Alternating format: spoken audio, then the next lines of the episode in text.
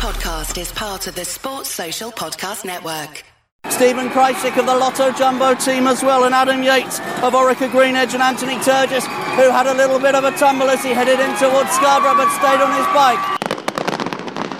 Great Britain have won their first medal. It was Adam Peaty in a world record time, breaking his own world record. She punches the air and she crosses that blue finish line. The world champion of 12 months ago, who finished second here last time around, has won it. The athletes' village is not a place for fighting. I've never heard that ever in Olympic and Paralympic history.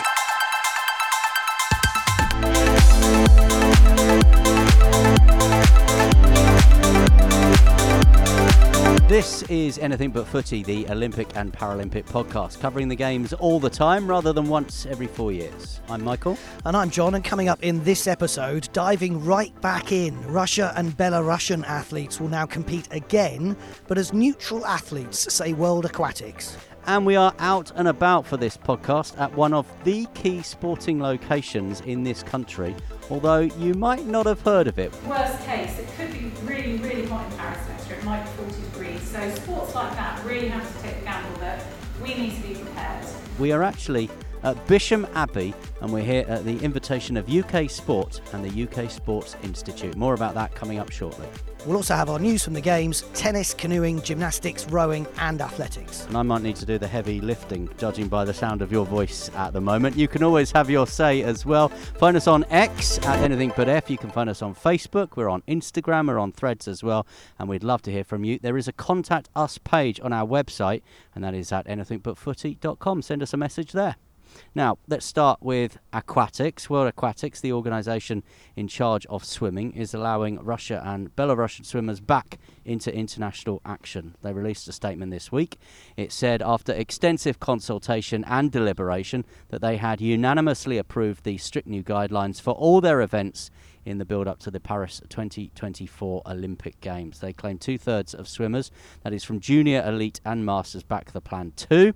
So they've obviously been taking soundings from the people that will be affected by this. Swimmers will have to compete, though not as Russia, not as Belarus, uh, but as individual neutral athletes. They will only be permitted to compete in events where a time or result is established by the performance of a single athlete and a maximum of one individual neutral athlete from Russia and one from Belarus per event will be allowed to compete at the World Aquatic Competition. So that means no team events, yeah. no relay teams. And the World Aquatics president, Hussein Al Musallam, said Despite the challenges we face on the international stage, we acknowledge our responsibility to foster a competitive, fair, and inclusive environment for every competitor.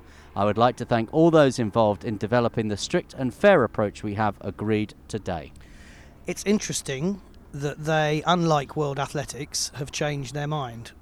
And it's a bit like what I was talking to you about having covered Wimbledon, is that it feels, and again, the US Open's on at the moment, and Medvedev and uh, Rublev are meeting, I think, in their, their, their quarter final, and there's no issue with it.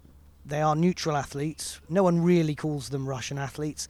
Some people still do, World Aquatics have said, well, it is working in tennis. We're going to be really strict with the rules and only one entry from each country to each event. So there won't be three neutral athletes in the men's 200 metres freestyle against Matt Richards, for example, from a Team GB point of view. Yet you kind of feel like this has to be done to see if it can work.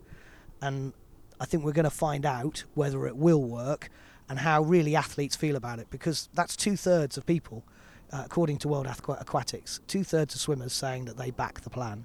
Let me say now, I think there will be athletes from Russia and Belarus at the Games at Paris. I think they will be at the Olympic Games. I can't see now, unless obviously there are major geopolitical developments on the world stage, you know, far beyond the remit of this podcast. But if if the status quo is maintained as we are at the minute, as we sit here in Bisham Abbey and talk at the start of September, if the situation hasn't changed beyond much of what we already know is happening in Ukraine, then I would say that athletes born in, in Belarus, I keep calling them Belarusia, Belarus and and um, and Russia uh, will be at the Olympic Games in Paris. Not there as a Russian team, not there as a, a Belarus team, but there as as individuals. And there, I think we have a duty as reporters, journalists, broadcasters, commentators, presenters, whatever it is that we go there and do, in trying to then tell the story that they are there as neutral athletes. In the same way we might with the refugee team, for example, we talk about that being the the international refugee team. We just talk about them being athletes, if you like, of no fixed abode. But would you want them on a medal table? So when I wrote the blog a few weeks ago, and I said one of the things they need to not do is have the, as team events, and we see their World Aquatics saying no, definitely not team events. But I said don't put them on the medal table either. Don't call them something because in Tokyo it was the ROC, the Russian Olympic Committee, or whatever. Now we we know that won't be the case this time, but don't even put them on the medal table. Yeah, that's an interesting one because you know I could see an argument for just having neutral athletes because there is the possibility there might be neutral athletes from countries other than, than Russia and, and Belarus. You know, we've seen that before, haven't we? Where where other nations maybe haven't competed as a nation in the Olympic Games for whatever reason, whether that's political interference. Um, you know, we've I think we've seen that with Kuwait in the past, for example, haven't we? Where there was seemingly political interference over their sporting team, and that would then be a detriment to some of those athletes. So yes, I agree. We can't have Russian Olympic Committee. We can't have Belarus uh, Olympic Committee. Whether we just put the individuals there with their medal, we just name the individuals, whoever it is, and there are a load of extra names, bronze, silver, and gold medals.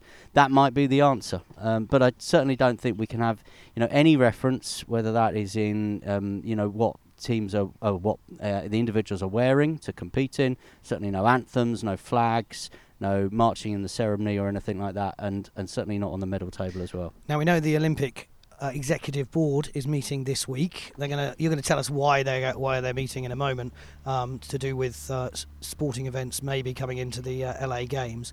But we also know they're not going to make a decision this week on Russia and Belarus. So, as we're saying, we think I agree with Michael that they will be so-called neutral athletes competing in Paris, but that decision has still not been made yet by the IOC. And we're here with UK Sport today here in Bisham Abbey. We have often referenced an interview we did with the chair of UK Sport, Katherine Grainger, where she said as an athlete she just wanted to know, she wanted certainty, and she wanted that as soon as she possibly could. We've spoken to some people here today that don't necessarily agree with that, and they're saying that as an athlete, um, you know, does it really matter?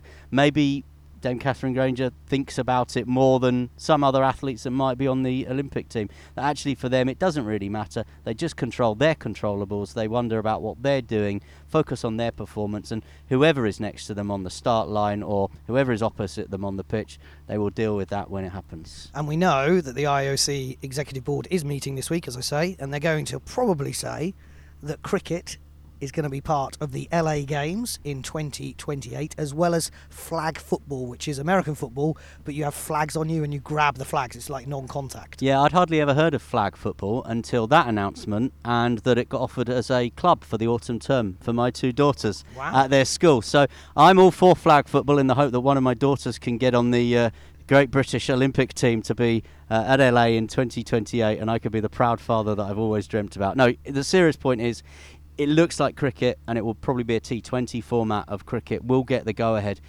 It has been successful at the Commonwealth Games. It had been in the Commonwealth Games. It come out the Commonwealth Games. It went back in for Birmingham. Only women though. Women's uh, cricket there, and obviously Team England got to the final. Edgbaston was a terrific venue for it. Um, the key point, the big point, is that the IOC want to try and engage predominantly the nation of India more into the Olympic world than they have been because for such a large country and such a huge population, they simply don't have the level of interest in the Olympic Games. They certainly don't have the level of medals in the Olympic Games that their population would suggest they should be winning. Bring cricket into the Games, you have your audience there. You would expect them from a broadcasting point of view, the price would go up of the broadcast contract value in India for that, for example. You would certainly expect viewing figures for it if you can attract some of the best players in the world, and that is the key thing. That's the challenge that tennis faced when it came into the games in '88 in Seoul. That is the challenge golf is still facing, but is improving since it came back into the games in 2016 in Rio. Can we get some of the best cricketers there? It looks like cricket will be on the programme for 2028. It looks, as I said, as though it will be a T20 competition.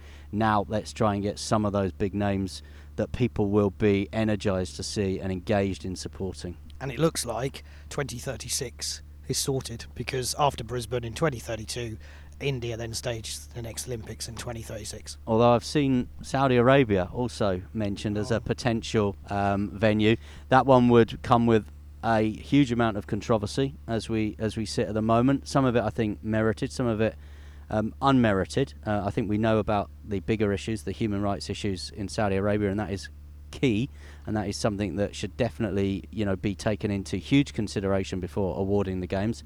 Having said that, learn from the mistakes LIV Golf have made in going to Saudi Arabia, but a lot of sport takes place in Saudi Arabia. We've had you know big triathlon there yeah, this year. We have a lot of motorsport take place Boxing. in Saudi Arabia. We have boxing, and they don't seem to have attracted the same level of criticism as the golfers have. So Or Jordan Henderson. there's a story. there's a story that, that needs to be told um, about taking sport to Saudi Arabia. It's it's a big story and one that we're not qualified to tell um, right now. But as a nation, um, the UK trade with Saudi Arabia. I've already said there's a lot of sport taking place in Saudi Arabia, and we know that the IOC it would be for them a difficult decision, but one that I think they would be brave enough to take because they are always looking, as we said with India and the cricket, for new audiences and new boundaries and new glass ceilings to break. Yeah, it definitely needs to be held in India or the Middle East, the Olympics in the next 20, 30 years, doesn't it, to uh, maintain its position as the world's biggest sporting event. Talking of which, sorry, you wanted to I was just going to say it can't just keep going to the Far East, Australia, Europe, and North America. I know we had the games in, in Rio, but um, it's probably not going back to South America anytime soon. So we need to look at Asia, Middle East. We need to look at Africa as well, and, and that's again something the Commonwealth Games are, are talking about too. So we're at Bisham Abbey with UK Sport and UK Sports Institute. Um, um, we were delighted to be invited along uh, to find out really where plans are ahead of Paris 2024 from an Olympic and Paralympic point of view. Uh, we'll hear some of the interviews in a moment, but what they have been saying today, UK Sport, and we know they're the overarching organisation that fund a lot of the sports federations to make sure that athletes can go to these games and make sure they're well prepared. That the games have come around incredibly quickly when you consider it. Tokyo only feels like yesterday, two and a half years ago, but a lot quicker than, than normal. And also, what they really want to see, as well as winning medals, and they've said on record that they want to be in the top five for the Olympic and Paralympics, uh, Great Britain and Northern Ireland, and, and that not just for these games, but for games in the future. But they also want to win, but win in the right way as well. Yeah, and that is going to be key to the strategy, and we'll hear more about that very shortly. We'll be speaking to the CEO of UK Sports, Sally Munday. We will also be hearing from Matt Archibald. He is uh, the CEO of the UK Sports Institute, and also from UK Sport, we'll be speaking to Dr. Kate Baker. Still to come on Anything But Footy, the Olympic and Paralympic podcast. Stay with us for those interviews and our roundup of our news from the Games next. Hey, it's Kaley Cuoco for Priceline. Ready to go to your happy place for a happy price? Well, why didn't you say so? Just download the Priceline app right now and save up to 60% on hotels. So, whether it's Cousin Kevin's Kazoo concert in Kansas City, go Kevin, or Becky's Bachelorette Bash in Bermuda, you never have to miss a trip ever again. So, download the Priceline app today. Your savings are waiting. Go to your happy place for a happy price. Go to your happy price, Priceline. This is Anything But Footy, the Olympic and Paralympic podcast. Stay with us. We're going to round up our news from the Games, but we're at Bisham Abbey and we are here with the UK Sports Institute and UK Sport today. We've got some tennis taking place behind us. These are the pe- potential future Emma Raducanus and Andy Murray's maybe playing behind us. Hopefully, not Tim Edmonds. And we've, well, I think that's a little That's bit harsh, A that's little bit harsh. harsh on on on Tim. Uh, we've got some some mowing taking place in the background, and we've got a view of uh, one of their high performance gyms at the moment, where we know that some of the uh, athletes are there doing some rehabbing and preparing ahead of uh, the Olympic and Paralympic Games. Let's hear more then about where we're at as far as uh, Team GB and Paralympics GB are in the build up to those games. Shortly, we'll be hearing from Dr. Kate Baker from UK Sport. We'll also be speaking to the CEO, that's Matt Archibald of the UK Sports Institute. But first of all, here is the CEO of UK Sport, the organisation which, if you like, manages elite sport and distributes the money uh, to the national governing bodies to prepare the teams for the Olympic Games ahead of Paris 2024, and that is Sally Munday. We're really excited actually about Paris next year. We've had some incredible performances this summer across world and European championships. Uh, we've got a number of sports and athletes already qualified for Paris next year at both Olympic and Paralympic Games. So yeah, we're feeling in, in pretty good shape, but we've still got nine months to go and a lot can happen in that time. And you've said that on the record today that you want to be top five, both Olympics and Paralympics, on the medal table. Uh, we've performed better than that in, in London and Rio and Tokyo. Is, is that an underestimate? No, what we're what we're aiming to do is to be consistently top five. So not just at these games in Paris, but in LA and in Brisbane. We we want to be a, a, consistently top five nation, and we've proven over the last few games that that, that is possible. Um, we want to be top five. That doesn't mean that we're not going to aim for higher, uh, but top five is is where we want to be in both the Olympic and Paralympic Games tables. People keep using this phrase. It's a home games because it's taking place in Europe for the first time since London in 2012. Why isn't it a home games? Why are UK Sport telling us today that we need to forget that phrase? For the um, general public, in some ways, it's going to feel like the closest to a home game since London because obviously the last two games haven't been on European soil. Um, quite often the timing has been for, for watching the sport, it's been harder because it's been the middle of the night. Um, so I actually think for the viewer, in some ways, it's it, it will have more of a home games feeling just because of the timings and how close it is. And Brits have bought more tickets than any other nation other than the French. So in that regard, you can see why people are thinking it might be a home games. From a performance perspective, it, it isn't a home games. It's, it's in another country. It's in France. The French are going to want to beat us as much as every other other nation, and I think we've just got to um, um, take the advantages of it being close to home because it is just an hour away. So there's some great benefits to it being so close, um, but it's it's still not going to be the London Games. So we've got to prepare for it um, in the same way we would any other games. We've got to look for um, uh, every um, make sure that every stone is not left unturned in terms of making sure our extraordinary athletes are given the best preparation to enable them to fulfil their ambitions and dreams of becoming an Olympic or Paralympic champion. One of the things that came up today was risk and the fact that Russia, we don't know whether they're going to be there or not, and the risk it could be distracting to the athletes, I think was the quote. How much of a distraction is it at the moment about the uncertainty, and would you prefer that the IOC would make a decision sooner rather than later? So, what any athlete will tell you is that when they go to an Olympic or a Paralympic Games, there are huge distractions all over the place. Um, when they're used to going to their own sports, there's enough distractions there. But when you get into a multi-sport event, it, it, it's bigger, it's brighter. There's there's all different sports, and there's there's so much to see and do. One of the things that we're very good at in this country is we're very good at preparing athletes for those distractions, whatever they may be. Um, what we can control is how we prepare the athletes to do these extraordinary performances. There's a whole lot of things we can't control. So let's not spend our energy on the things we can't control. Let's spend it on making sure that the athletes are prepared for any distractions, whatever they may be, come games time, so that when it comes to them being on the start line or the start of the match or whatever it is that they're competing in, they feel ready mentally and physically to give the performance of their life, to make the British public proud again, and hopefully for them to fulfil their ambitions and dreams. And just finally, we want the medals. We want to see lots of medal moments in Paris, but we want them won in the right way. We want them won clean, and we want them won, if you like, in a way that's been well supported for the individual involved. Yeah, 100%. Um, we are entirely about winning and winning well. Um, for us, um, winning is, is important and it's important because it's important to the athletes you know the, the, these are generally really competitive animals that really want to win um, but it's also important because british fans want want us to win but we want to do it right um, we want to do it with integrity. Um, the sports um, are committed to winning and winning well, and we sit as UK Sport behind the scenes helping and enabling them to do that. And what we'll see next summer is uh, a whole load of athletes putting in extraordinary performances that are going to make us very, very proud because we'll be winning things and we'll be winning them really well. Anyway, I'd like to let Callum, who leads the Performance Rehab Centre, um, work here, just give a bit of a uh, talk through what's happening in here today and, and the type of work we do in the centre. Thanks, Matt. Um, yeah, so we've got a few of our team in Hello, I'm Matt Archibald, Chief Executive of the UK Sports Institute. Firstly, thank you for inviting us around Bisham Abbey today, one of eight centres around the UK. Yes, we've got eight centres uh, dotted around the UK, and um, we deliver different services from each of those. And we also work out of a, a, large number of national training centres, which individual sports um, own themselves. So, so we have a mixed mixed bag of uh, sites we work out of. Bisham's one of the kind of bigger sites with hockey and uh, rowing pretty much sort of centralised here in some of their functions, rowing split across Caversham and Bisham.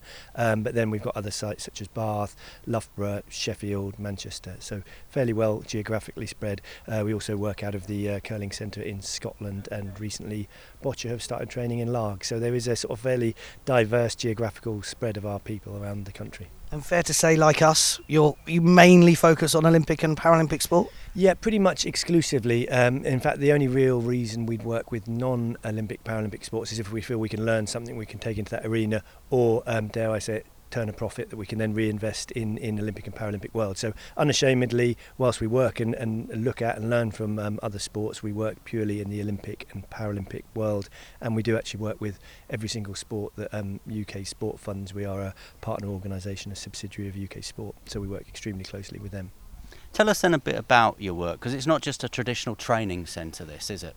No, not at all. So um, I think we cover a few areas. We do do the basics. So we do have uh, several gyms across the country where sports can access them and make use of really good um, state-of-the-art gym facilities. But we, furthermore, we have lab labs. We have rehabilitation centres. Um, we have office space for our practitioners. So we have a mixture of, of sites, and we have a um, an innovation team that again work out of a multitude of, of sites and environments with different partners. So we are kind of even pre-COVID, we were an organisation that was used to um, kind of adapting and, and this sort of almost virtual and remote working. It's something that we've done throughout our, our years because there isn't one central base. Some some countries, such as in Paris, they have INSEP and have slightly bigger centres, which are sort of national centres of everything. We are more kind of um, uh, sort of spread out than that um, for various historic reasons and tactical reasons amongst sports. So you'll get Weymouth. Some sports need a, a track or a, or the sea uh, or your Holme Pierrepont for the canoeing. So um, Caversham, Thames, and the, and the and the lake there. So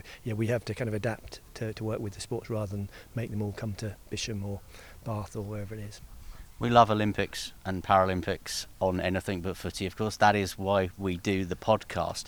We're less than a year out from Paris, the Olympic Games and the Paralympic Games. Where do you guys fit into that puzzle, that network, if you like, with names that people will know, like Paralympics GB and yep. Team GB and organisations like UK Sport? Yeah, I, I think uh, it's a really good question, and we deliberately uh, don't go to the limelight. So we're, we're not as uh, comfortable in front of the media as some of those organisations, and rightly so. So our, our job is to help prepare the team. We work in partnership with UK Sport and with the sports and with the BOA and the BPA. So just to give a couple of examples, with the sport, um, you will often see our practitioners, so that might be a physio, a doctor, a strength and conditioning coach, you'll see them in a British cycling tracksuit, for example, uh, looking undistinguished, indistinguishable from one of their coaches. And, and that's how we work for about 50% of our staff. They're fully embedded within sports, albeit they have the support of a, a larger organisation and different technical support as well. So we have that side of things. We then also have central functions such as performance innovation, performance data, athlete health, where we kind of aggregate services and, and believe that we can do a, a stronger job than any sport could do on its own, where we can amass knowledge and, and share it out within the system. And then at games time specifically, because we have this wealth of talent, you either have the practitioners who are working directly with the sports getting an accreditation in their day job and being with the sport, or you often get our people uh, seconded across to Team GB and Paralympics GB. So they'll adapt their day job and then do a, a leadership role with um, the BOA or BPA. It might be heading a prep camp, it might be doing some media operations, could, could be any number of things. So we kind of intersperse and, and, and backfill. So a significant percentage of um, Team GB, Paralympics GB, and the teams on the ground will be um, UKSI staff, probably about 100 people on the ground in Paris um, next summer. And final question then, when we look back in a year's time at the Olympic Games and the Paralympic Games, will you be looking at things like medal tables to judge whether you as an organisation have been successful? Yeah, no, I think we probably go a step further back than that. So we would more look at kind of contribution of our practitioners on the ground. So one of the metrics I'd have is, you know, how many people are actually supporting Team GB and Paralympics GB. It's probably more for um, BOA, BPA, UK Sport to look at those medal tables and assess that. Whereas we very much want to get as many athletes as, as can to the start line so that people are are back and fit and healthy. So yeah, our measures are, are a little bit perhaps longer term and more about the kind of people we're recruiting in and the service we're providing and the satisfaction that sports um, and athletes see in our service. So slightly different, but yeah, we're 100% behind uh, getting as high up that medal table as well. We do do, do enjoy winning um, as well. Hi everyone, welcome. This is uh, this is our physiology lab. This is one of three um, physiology labs that uh, UKSI operates. A lot of the time, um, this space will be used for either athlete screening or athlete training, uh, monitoring and, and kind of testing. I'm Kate Baker, Director of Performance at UK Sport. We want both Olympic and Paralympic teams to be in top five going forwards, not just in Paris, but in LA, in Brisbane, and beyond. Of course, that's getting harder and harder to do. Everybody's getting better at this stuff. The performance standards are rising all the time. They're learning from us as much as they're learning from other nations, and therefore, it's not as easy as it used to be to do so well. But I'm confident that we ha- absolutely have the talent and the quality of world class programs to support athletes to do that. You work with the federations that work with the athletes directly about getting them to perform. You said it's a risk that we think that Paris is a home games. Why is that? Yeah, so if you think about it, for a lot of our athletes, considering where they're based, whether they're here at Bisham Abbey or in Loughborough or any of our other sites, it might be easier for them to get to Paris than it is to other locations within the UK. And so there's a risk there that we think it, just because it's down the road and maybe only an hour and a half away, that it's effectively a home games. It's effectively like going to a local domestic competition.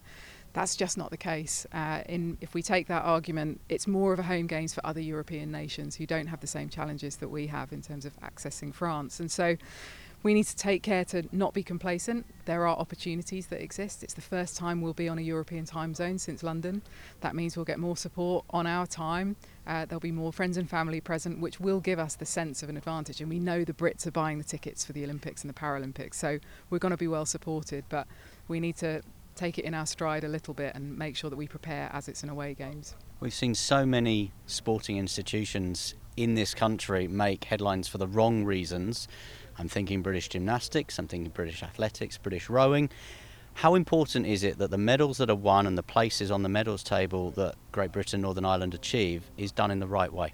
Mm, it's absolutely critical for us that, that things are done in the right way. And what we've been talking about today is our ambitions around winning and winning well. We want to keep winning. We know that the, the power of uh, medals, be they gold or any other colour, can be transformational, not just for the people who win them, but for the communities that have supported them to get there and the fans across the nation we don't just want to win though. It has to be won in the right way. And so the negative stories that we've seen historically have been really challenging for the system. And I think we've responded with real support but real challenge to those ensuring that as we move forward we can do so in a way which is safe and supportive for anybody who's involved in our system. And so winning well is at the heart of everything that we're, we're talking about with sports as we move forward. How do you quantify though a coach pushing an athlete hard and a coach bullying an athlete because coaches need to push their athletes to achieve. When does it go above and beyond and goes over that line?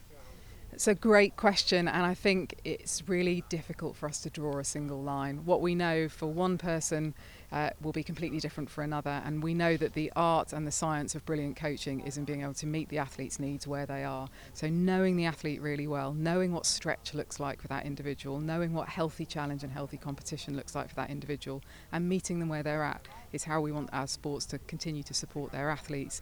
For some, that might look like harder coaching, but it might be what they're asking for and what they require. For others, it might require a slightly different approach. We're asking and expecting our sports to be more flexible and adaptable in meeting those needs. And do you think some people might be surprised about how data driven the process to get an athlete onto that start line is?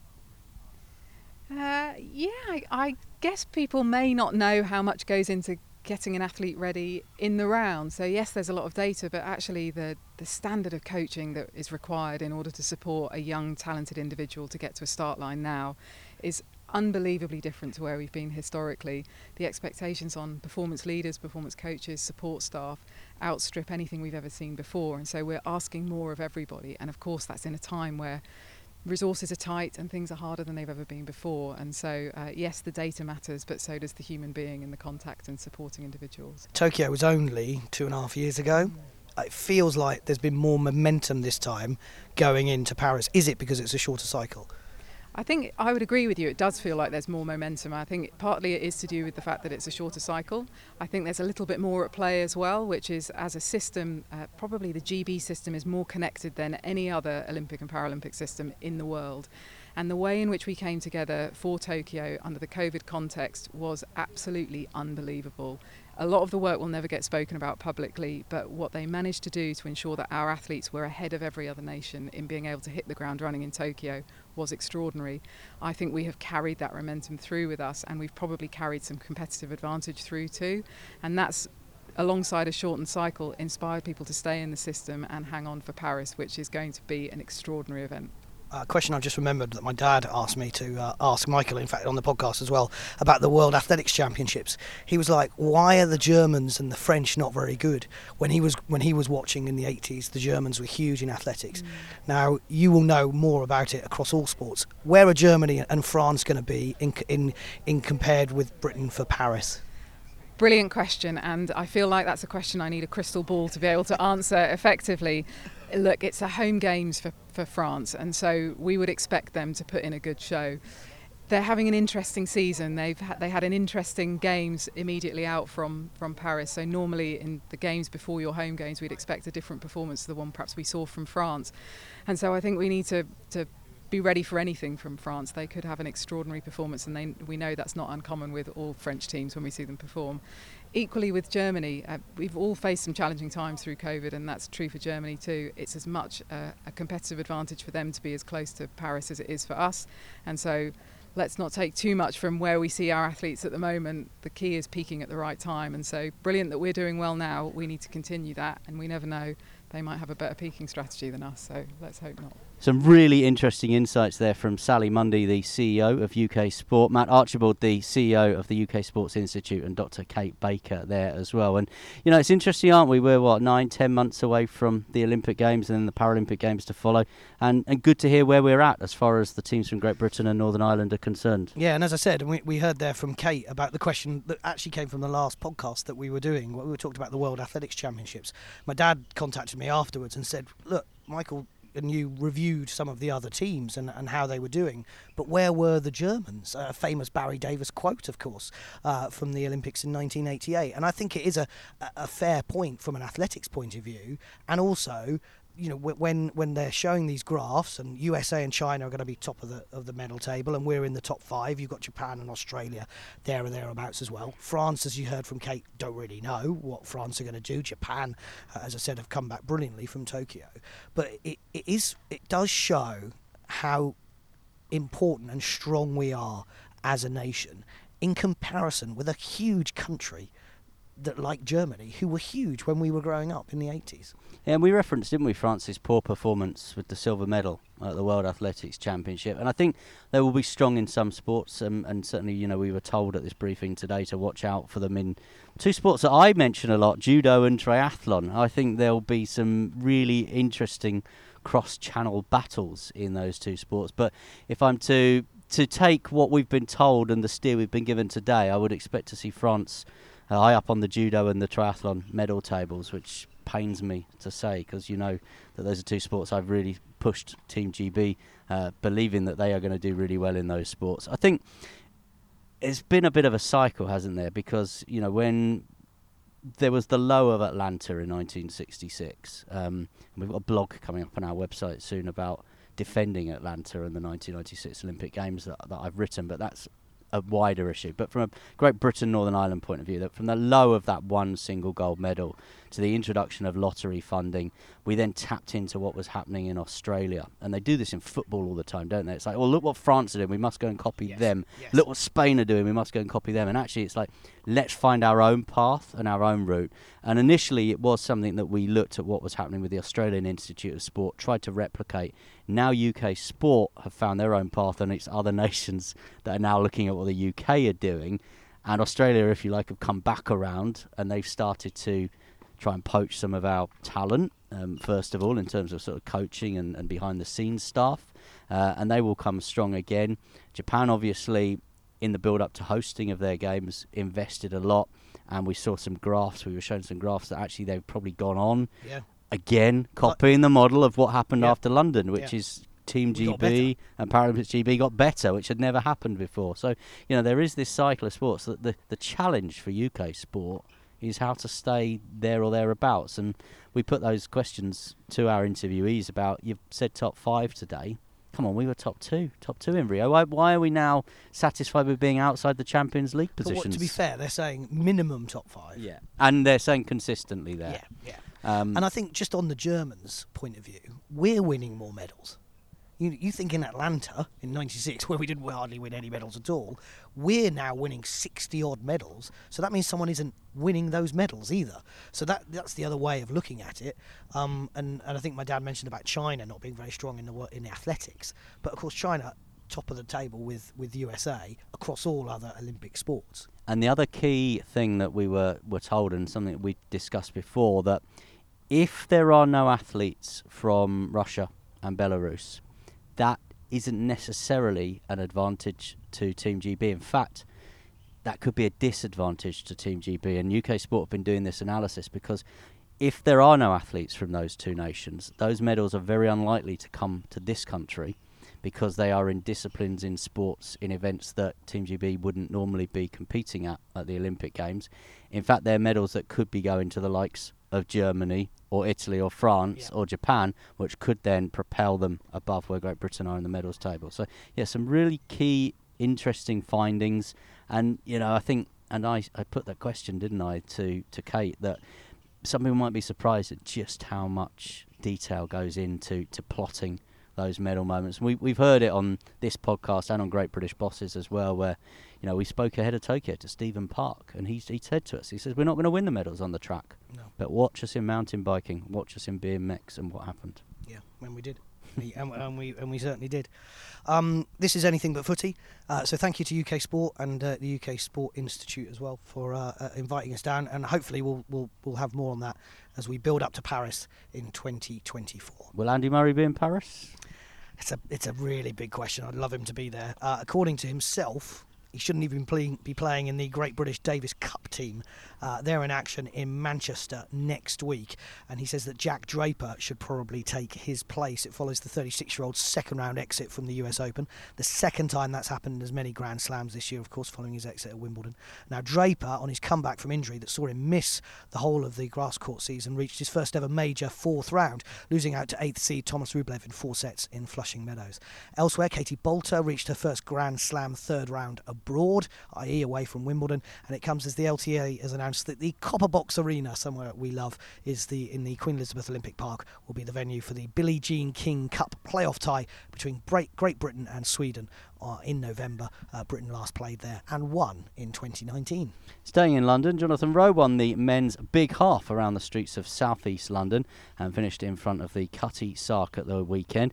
Ellie Thackery won the women's race with David Weir and Sammi Kinghorn victorious again in the wheelchair races. Mo Farah finished fourth in what we're told is his final professional race in London. Uh, he is in action though for the final time in what has been a farewell tour which has slightly resembled the one that Elton John's been on. Uh, it will be in action, Sir Mo Farah, in the Great North Run this weekend. I will be there. I'm going to be in South Shields at the finish, covering that for Talk Sport, and we'll have reaction in a special podcast, a special edition of Anything But Footy coming soon. Silver success, aplenty for Great Britain at the latest Canoe Slalom World Cup in Lascaux, the venue for the Paris 2024 Olympics. Joe Clarke and Kimberley Woods both finished second in the kayak cross on the final day of competition. They'd also both picked up other silver medals in the K1 and C1 slalom events earlier in the week. The next competition, though, for the British team will be the World Championships here at the London 2012 Olympic slalom venue, the Lee Valley Whitewater Centre, later this month. Just thinking, if I'm having a chat with Mo Farah in South Shields at the Great North Run, I can properly look him in the eyes and talk about that event with a certain amount of knowledge as someone that has completed it on occasions. Good, good point. Well, you made. know, I mean, when I talk to him about you know Olympic medals and running around the track, I've never competed on No. that stage, but but I have done. How much quicker will he be compared with you? Well, my quickest time was two hours two minutes. That's impressive. So um, yeah, it'll be a lot quicker than that. Uh, it'll be about an hour ahead of where I would be. I'll be much happier in the interview zone um, at at the end of it. Uh, anyway, I digressed. Uh, let's let's return to the water, where hopefully the first British boat to qualify for Paris 2024 has been confirmed at the World Rowing Championships in Belgrade. They are friends of the pod, so congratulations to the Para Mixed Cox Four.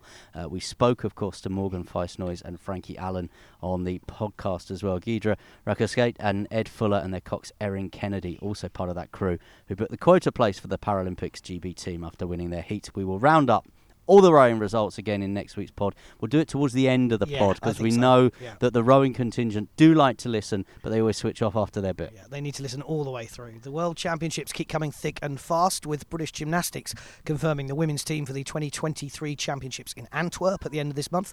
It's world silver medalists from Liverpool, Alice Kinsella, Jessica Gadirova, Ondine Achampong, Georgia May Fenton, and newbie Ruby Evans, who makes her first major championship appearance, having starred at the European Juniors last year. And it means there's no Jessica's twin sister Jennifer or the European team gold medalist Becky Downie, but she is named as a reserve. And what we learnt today is that the gymnastics have qualified all of their spots at Paris 2024 already. So that's why they may be mixing up some of the teams for these World Championships because it's not it's not about qualifying to get to the Olympics because they're already there. Yeah, and UK Sport and the UK Sports Institute were telling us that that helps the sports if you can get qualified early because it gives them a year not to worry about just getting to the start line, but a year then just to try and hone the performance and the various advantages that they might be able to gain over the next nine or ten months. So we're looking forward to the uh, World Gymnastics because you know I was a bit bereft at the end of the World Athletics, same at the end of the World Rowing, and now phew another World Championships. It's gymnastics, it's gymnastics and the canoeing to get my teeth into, and I've got the Great North Run for Talk Sport. Um, reporting on it, not running it, coming up soon as well. So, still to plenty to come as we head into the autumn months. You can always check out our sporting calendar and all our latest blogs on the website. Look out for my one where I defend why the Atlanta 1996 Olympic Games was better than we think. Coming soon. That's at anythingbutfooty.com. And as ever, you can get in touch anytime at anythingbutf on X or at anythingbutfooty on Insta, Facebook, and Threads. And I need to get back and mow that lawn.